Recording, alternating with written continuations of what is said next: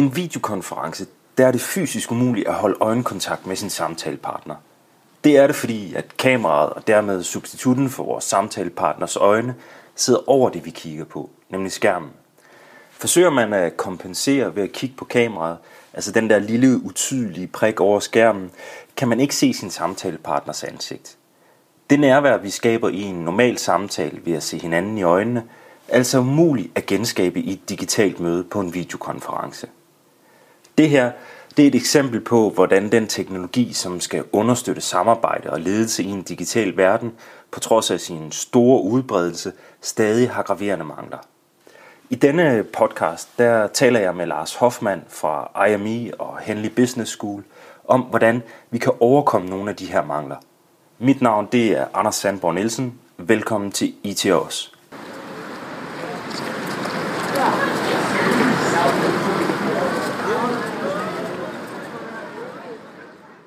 Lars han er uddannet psykolog og arbejder med at uddanne ledere i ledelse. Al uddannelse foregår virtuelt, og Lars fortæller mig, at mange af de ledere, han underviser, er optaget af at være i stand til at kunne lede gennem teknologi.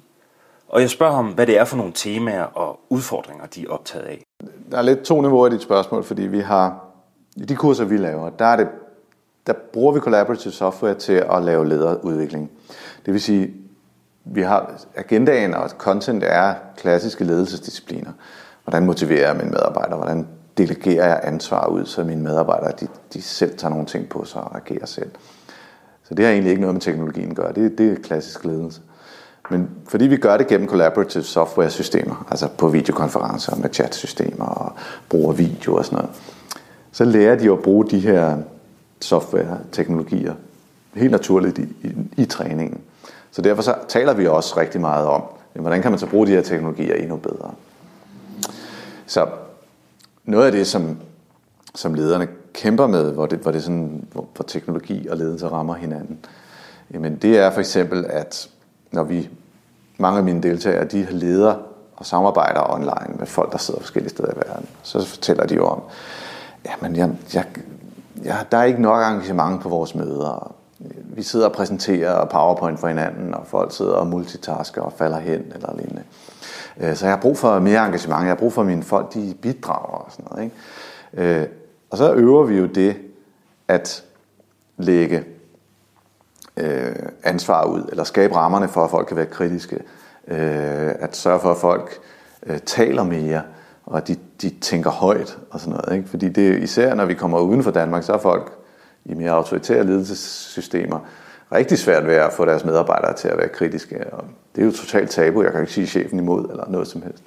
Men så kan man jo så lære nogle enkle knep for, at, at folk kan være kritiske på lidt andre måder eller lignende. Ikke? Øhm, og, og det er så det, vi diskuterer. Hvordan kan teknologien hjælpe med det? Jamen, så kan man for eksempel på sit videomøde lave breakouts, og så sidder folk i breakouts to og to, og skal øh, lave post-its på sådan et collaborative whiteboard, som man jo kan have også online. Og så bliver det lige pludselig anonymt at kunne finde på problemer ved strategien. Ikke? Og så kan alle sidde og skrive, øh, komme med kommentarer og idéer til, hvor kan tingene gå galt, eller hvor kan kunderne misforstå det her, eller alt sådan noget. Og så har lederne jo lært et lille enkelt greb for at få skabt et rum for, at folk kan være kritiske. Øhm, og så også føre dem tilbage til så at være konstruktive og forstå strategien. Så, så det at facilitere samarbejde er, en, er, mener jeg er en nøgledisciplin i fremtiden. Øh, vi bevæger os jo sådan helt på de virkelig store klinge jo fra, at ledelse og det at skabe værdi var noget, hvor lederen var eksperten og kunne fortælle folk, hvad de skulle gøre. Helt klassisk. Nu skal I grave en grøft, ikke? det er bare at gøre sådan her. Til at vi har et videnssamfund, hvor lederen overhovedet ikke har noget overblik over, at han, har, han hun har en masse eksperter, der er meget dygtigere end ham selv, så vedkommende skal meget mere facilitere, at de bruger hinanden ordentligt. Bruger hinandens viden, styrker, svagheder. Øh, men stadigvæk med en vis retning, som lederen jo sørger for, at bliver holdt. Ikke? Øh, og der er collaborative software oplagt, og noget, der er noget, det er rigtig godt til, og der er noget, hvor jeg godt kunne ønske mig, det var bedre til at facilitere samarbejde. Det er tydeligt at fornemme på Lars, at han ser et potentiale i collaborative software, altså de her systemer, hvor folk kan skabe noget sammen online, og ikke bare udveksler informationer eller koordinere opgaver. Lars nævner, at han godt kunne tænke sig, at den eksisterende teknologi var bedre på nogle områder. Og jeg beder ham derfor konkretisere, hvad det er for nogle ting, han savner. For eksempel Skype er det videokonferencesystem, som flest bruger. Ikke måske i startup-miljøet, men i sådan de store virksomheder. Og, og Skype fungerer virkelig ringe i forhold til de øh, videokonferencesystemer, der er, der også er på markedet, men Skype har bare en kæmpe fordel ved at være så udbredt og øh, være integreret med Microsofts anden øvrige software. Så der er rigtig mange, der ligesom er gift med Microsoft øh, Sweden og, og Skype. Og, og det betyder, der, at, øh, at der er mange ting, som øh, kunne fungere godt på, på videokonferencer, som simpelthen ikke gør det, fordi Skype ikke kan det. Og det betyder, at rigtig mange vælger, når de har videokonferencer eller konferencemøder, telekonferencemøder, at slå video fra. Og det kan jeg godt forstå, fordi det fungerer så ringe, øh, især når det er Skype. Øh, men det betyder så, at, at det bliver sådan en, øh, vi taler sammen, øh, mens vi ser på nogle slides. Og øh, det betyder, øh, og når vi gør det, jamen så bliver møderne på en bestemt måde, og så bliver møderne især et sted, hvor vi ikke adresserer konflikter og ubehagelige problemstillinger, interessekonflikter og ja, sådan nogle modsætninger mellem personer og alt sådan noget. Og så bliver det bare ligesom fejret ind under gulvtæppet eller lignende. Øhm, og det er døde uheldigt, altså, fordi så kommer de ud på alle mulige andre måder. Ikke? Øh, hvis vi havde nogle meget mere sociale øh, telekonference software, så ville det være lettere at adressere sådan nogle ting. Øh, men der er det, at, at softwaren og den måde, man bliver praktiseret på, bider hinanden i halen. Øhm, og jeg tror også, det handler om, at de folk, der udvikler de her teknologier, er, er lidt nogle computernørder, som heller ikke synes, at det er fedt at sidde og kigge andre folk for meget i øjnene. Altså hvis du tager fire softwareingeniører og putter dem ind i et rum sammen, og jeg observerer dem, så, så er der meget lidt øjenkontakt. De er begejstrede for teknikken. Ikke? Øh, og, og det er jo fedt, og det er de gode til. Øh, og så fortsætter de med at samarbejde, indtil de får nogle konflikter, som bare er ubehagelige, og så lader de bare være med at samarbejde. Ikke? Men, men når vi, der, der er en masse værdispil ved det, det, at vi undgår konflikter eller det ubehagelige. Ikke? Og det er jo derfor sådan nogle som, som mig, altså nogle proceskonsulenter og psykologer, hjælper virksomheder med at, at overkomme det der gnidningsmodstand, der er i samarbejde. Øhm, så jeg har talt med nogle folk, som har været de sidste 20 år har arbejdet med telekonferencer og altså, så meget erfaring i at arbejde globalt og internationalt over 20 tidszoner og sådan noget. Øh, de slår bare video frem med det samme. De bruger aldrig video. De bruger bare lyd, og så sidder de og arbejder samme dokumenter og sådan noget. Men, men altså, nu er video ved at blive så godt om nogle af de systemer, der, der, kan, der kan nogle ting med breakouts og lignende. Jamen, der kan vi faktisk få noget rigtig godt samarbejde, rigtig meget alignment og forståelse for hinanden og bearbejde problemstillinger, hvis vi, hvis vi lærer os selv at gøre det og få det faciliteret rigtigt. Øhm, så det er nogle af de øh, sådan, trends, jeg ser, og der er noget, noget videoteknikker, jeg godt gad, vi blev endnu bedre til. Altså, det ærger mig for eksempel, at vi ikke har fået løst det, at man ikke kan have øjenkontakt på videokonference. Altså, øhm, og, og, altså nu ved jeg ikke, hvordan det skal løses rent teknisk, men det er, jo, det er jo noget, der skal løses med hardware også. Og der er simpelthen ikke nogen, der driver, der er ikke nok efterspørgsel, der driver, at hardwareproducenterne løser det til synligheden. Men for, jeg kunne virkelig godt tænke mig, at det blev løst. Og jeg tænkte, man måtte kunne løse det med to webcams, der sidder nedenfor og så merger billedet eller et eller andet. Altså, det skal bare løses af min holdning, og jeg fatter ikke, det ikke bliver løst. På den ene side, så kan jeg godt genkende frustrationerne over det manglende nærvær, når man kommunikerer på en videokonference. Men som Lars selv nævner, er der jo folk, som har lykkes med at udføre deres arbejde gennem videokonferencer i mange år. Så hvorfor er det overhovedet vigtigt at kunne se hinanden i øjnene, når man arbejder sammen online? Prøv at forestille dig, at, at, at, du skulle, at vi sagde til folk i en, øh, over på en arbejdsplads her, hvor de bare arbejder sammen i det fysiske. Og jeg sagde til dem, nu kommer I på arbejde i dag, og der er ingen, der må kigge hinanden i øjnene. Altså, de ville jo sige, at det var en virkelig underlig dag, og øh, ja, vi kunne godt arbejde, men det, ej, jeg er bare virkelig i tvivl om, hvad Søren mener om mig, og Peter, og måske kan Bente ikke lide mig, og sådan noget, ikke? Øhm, så der er nogle ting, vi, vi får rigtig svært ved. Altså, det, det, vi får rigtig meget information af at kigge på hinanden, når vi taler, og øjenkontakt, og billeder taler mere end ord og sådan noget, ikke? Altså, der er masser af information, især kropssproget selvfølgelig, helt indlysende. Øhm, og ved at vi bare ligesom siger, det kigger vi overhovedet ikke på, så kan vi stadig godt få arbejde til at fungere, men jeg har i hvert fald den holdning, at vi, øh, der er en masse, vi ligesom bare ikke reagerer på. Øh, og, og, og det betyder, at der er et eller andet, nogle, en masse misforståelser, der langsomt sådan akkumulerer. Og øh, hvad sker der, når vi i lang tid ignorerer nogle misforståelser? Jamen, så sker der det, at til sidst så har vi det bare sådan, at jeg er bare træt af ham der, Peter. Ikke? Øh, så nu søger jeg bare et andet sted hen. Og det er meget den kultur, vi har, at vi, øh, hvis der er nogen, vi ikke rigtig kan lide, eller noget, vi synes ikke er godt, så søger vi bare væk over, til, over mod nogle andre. Øh, og det tror jeg er den kultur, der sådan ender med at opstå. Og det, øh, det, det, det giver sådan en umodenhed. Altså hvis der er noget, der ikke fungerer, så skal vi have modenheden til at tale om det og, og finde sammen og få det løst og sådan noget. Og der har vi brug for kropssprog, altså til at pikke op på de her problemer tidligt. For konflikter skal helst adresseres tidligt. Øhm, så jeg tror, tror, det er lidt min bare en, en anden mod antagelse, jeg har. Men jeg tror, at dem, der arbejder rigtig meget virtuelt og ikke bruger video, øh, at de, øh, de bare, det bliver sådan en meget... Øh, hvad skal jeg kalde det? Sådan en kultur, hvor man bare undgår dem, man ikke lige klinger med. Øhm, og det, det øh, bliver måske lidt kortvarigt, men der er i hvert fald noget værdi, værdi jeg tror, vi mister. Øhm, dem, der lige connecter, finder hinanden og sådan noget. Ikke? Og så er der nogle perspektiver, der bliver, ikke bliver hørt og ikke bliver set, fordi man vælger den tilgang. Det er interessant at høre Lars beskrive, hvordan vores kommunikation gennem digitale medier kan blive præget af en vis umodenhed, hvor vi vælger at bakke ud af potentielle konflikter, og dermed lukker af for muligheden for at skabe nye perspektiver og forbindelser. Lars han arbejder jo selv med træning af ledere i virtuelle miljøer, og jeg er derfor nysgerrig på at høre, hvad han selv gør for at overkomme den her umodenhed og manglende commitment til hinanden, når det bliver lidt svært i samarbejdet. En af de ting, som man trækker på, når man arbejder sammen i den analoge verden, er den gensidige tillid. Ja, faktisk så har tillidsbaseret ledelse lige frem været et buzzword i mange organisationer. Men hvordan skaber man så et tillidsfuldt samarbejde, når man samarbejder eller leder online? Tillid er noget, der hele tiden skal opbygges i et, i et team, der skal arbejde sammen. Især hvis de skal arbejde sammen under pres. Og alle er under pres nærmest, altså det, men altså deadlines og store omkostninger, og noget, der er vigtigt, øh, store leverancer og sådan noget. Fordi øh, for, samarbejde slider på relationer. Det gør det bare, når det skal gå stærkt. Øh, og især når man er langt fra hinanden, så er det endnu mere. Ikke? Øhm, så der skal hele tiden, tillid er noget, der skal hele tiden skal genopbygges og genforhandles, skulle man kalde øh, Og det sker altså meget, meget, med meget, meget større sandsynlighed og sikkerhed, hvis lederen er opmærksom på det og, og bidrager og altså skaber rammerne for det. Du kan jo ikke som leder sige, nu skal I have tillid til hinanden. Ja, det kan du godt, men det virker bare meget lidt. Ikke? Du, skal, du skal skabe det, omstændighederne for at folk får tillid. Tillid er sådan et, et nøgleord i, i samarbejde, fordi hvis der ikke er tillid, så kan du ikke være sårbar.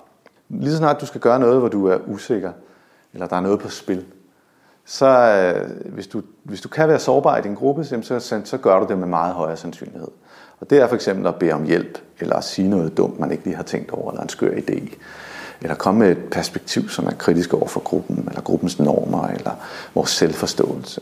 Alle de her ting, som er kritiske, når vi har med høj, stor vidensarbejde at gøre, med mange perspektiver og nuancer og dimensioner. Ikke? Altså hvis vi skal grave en krøft, så er der ikke brug for stor, brug for stor sårbarhed.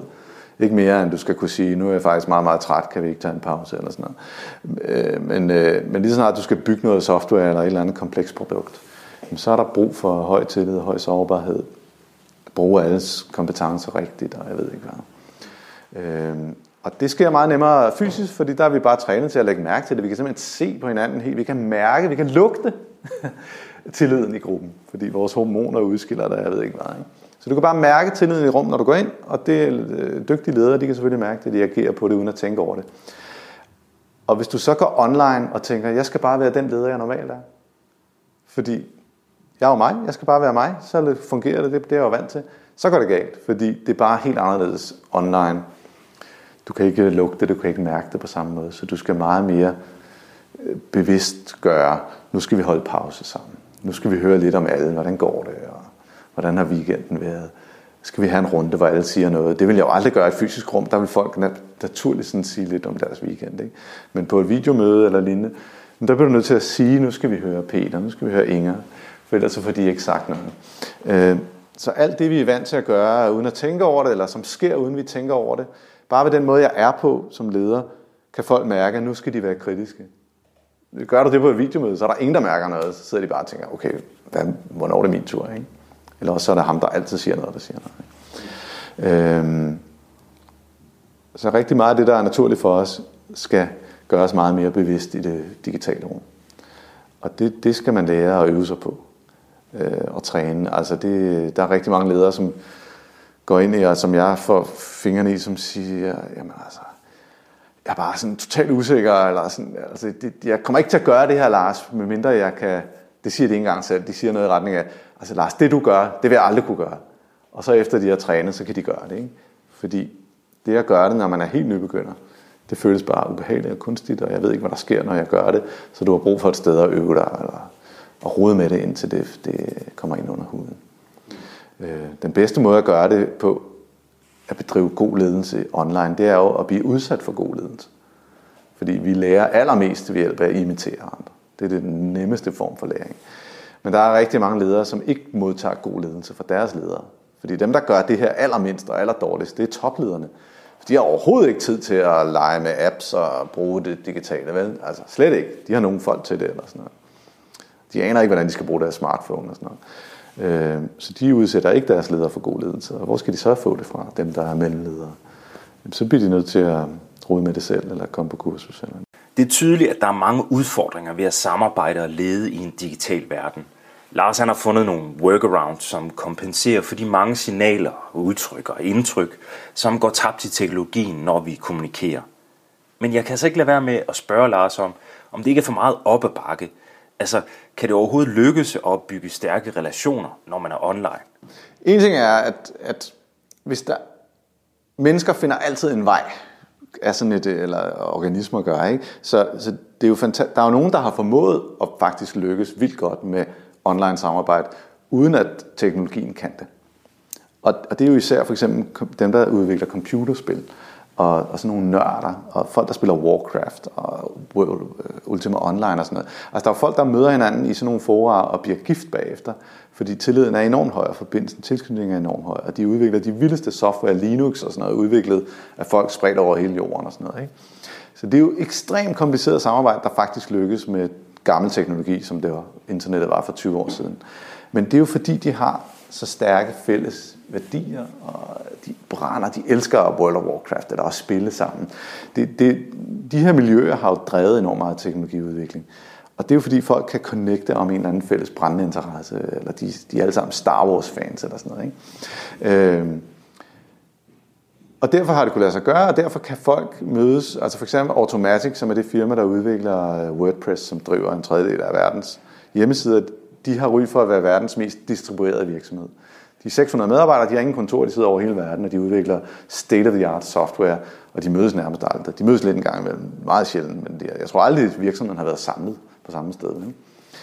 Og det er jo fordi, de har den her passion for det, de laver, og så kan de connecte, også selvom de ikke lige ser hinanden i øjnene og arbejder med kropssprog og sådan noget. Ikke? Øh, men når vi så har en virksomhed, der laver altså et eller andet død kedeligt, vi laver cement. Det kan godt være, der er folk, der har passion for cement, men, men altså, alle os, der ikke laver det øh, et eller andet, der virkelig øh, har glødende passion, vi har brug for hjælp til at få det til at fungere. Ikke? Og der, der er rigtig mange virksomheder stadig. Øh, og måske i lang tid endnu. Øh, så, så, så vi har brug for, at den her software bliver meget mere social og menneskelig, og, og hjælper med alt det her med tillid og konflikter og interessemodsætninger. Fordi det er jo især interessemodsætninger, der afføder konflikter og misforståelser. Øhm, så ledelse handler jo rigtig meget om at få folk med en masse forskellige interesser til at forene deres interesser om at skabe noget. Hvis vi alle sammen er glødende passionerede for Linux, jamen så er det meget, meget nemt at lede vores samarbejde, fordi vi vil bare alle sammen gerne have, at Linux bliver helt fantastisk. Og vi gør det gratis i vores fritid. Men når vi går på arbejde for at bygge en eller anden cementfabrik, nu det er det eneste eksempel, jeg lige kan komme på, så er det godt ved, at vi ikke alle sammen har en brændende interesse for at lykkes med den her cementfabrik.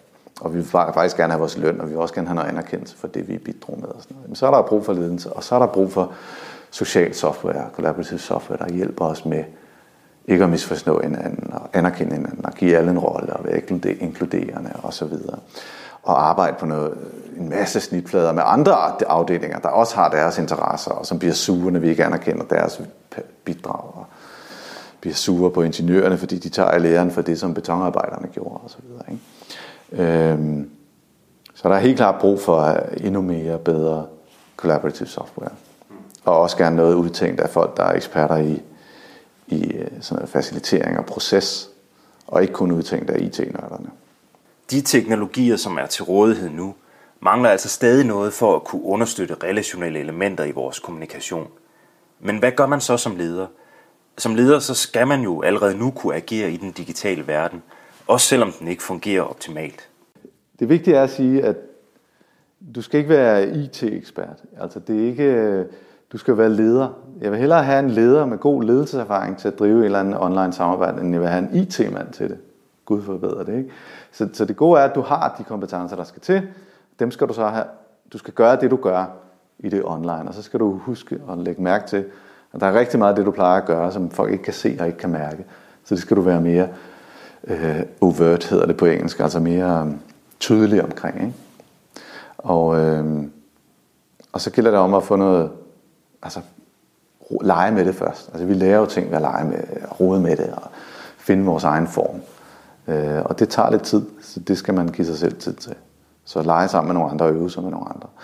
Øh, nu har jeg arbejdet rigtig meget med leg og spil, og, og det fungerer også glimrende i online, at man kan lege og øve sig sammen, så det skal der også være plads til. Ikke? Øh, og så vil jeg sige, altså der er tre ting, man bare skal kunne efterhånden. Du skal kunne videomøder, få det til lige at køre, altså folk, have nogle fælles standarder på videomøder. Altså sådan, at folk har ordentlig lyd, de har headset på, så der ikke er skrammel og baggrundsstøj hele tiden.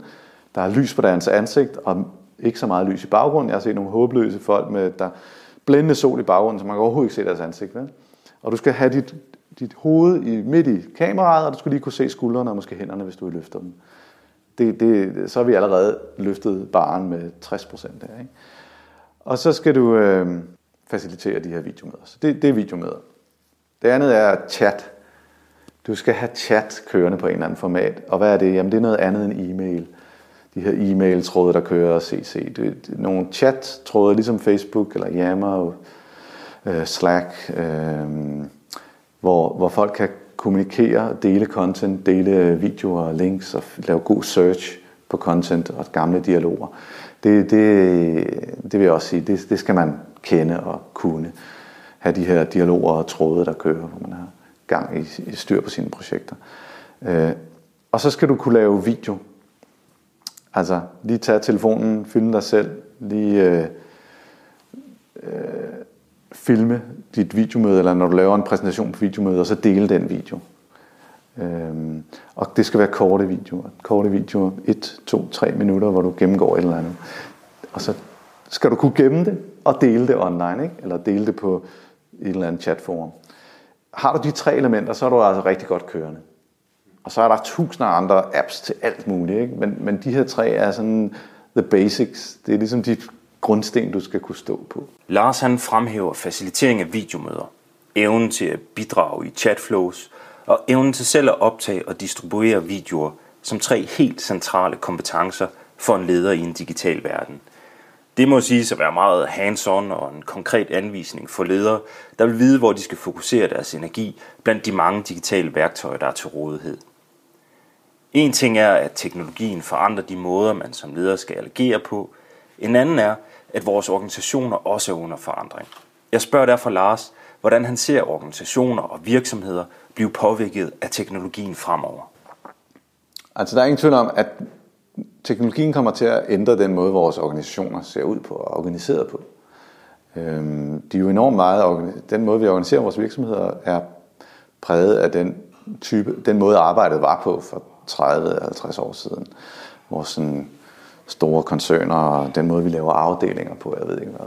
Og når vi bliver bedre og dygtigere til det her, øhm, alt det teknologien kan hjælpe os med, og især det, at teknologien ophæver afstand som et problem, jamen så behøver vi slet ikke at have vores afdelinger på den måde, vi har. Altså grunden til, at vi overhovedet har noget, der hedder en afdeling, det er, fordi vi sætter folk, der har rigtig meget kommunikation med hinanden, dem sætter vi selvfølgelig tæt på hinanden. Du skal komme på arbejde her på Nørrebro, eller hvor vi nu er, øh, fordi her sidder vi og laver det her arbejde. Hvorfor sidder vi her sammen? Det er, fordi vi har rigtig meget kommunikation sammen, så det er vigtigt, at vi sidder tæt på hinanden.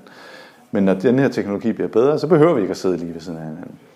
Og så kan vi lige pludselig lave vores afdelinger på en anden måde. Så bliver det meget mere matrixagtigt tænkt, eller projekttænkt, og meget mere brug af freelancere.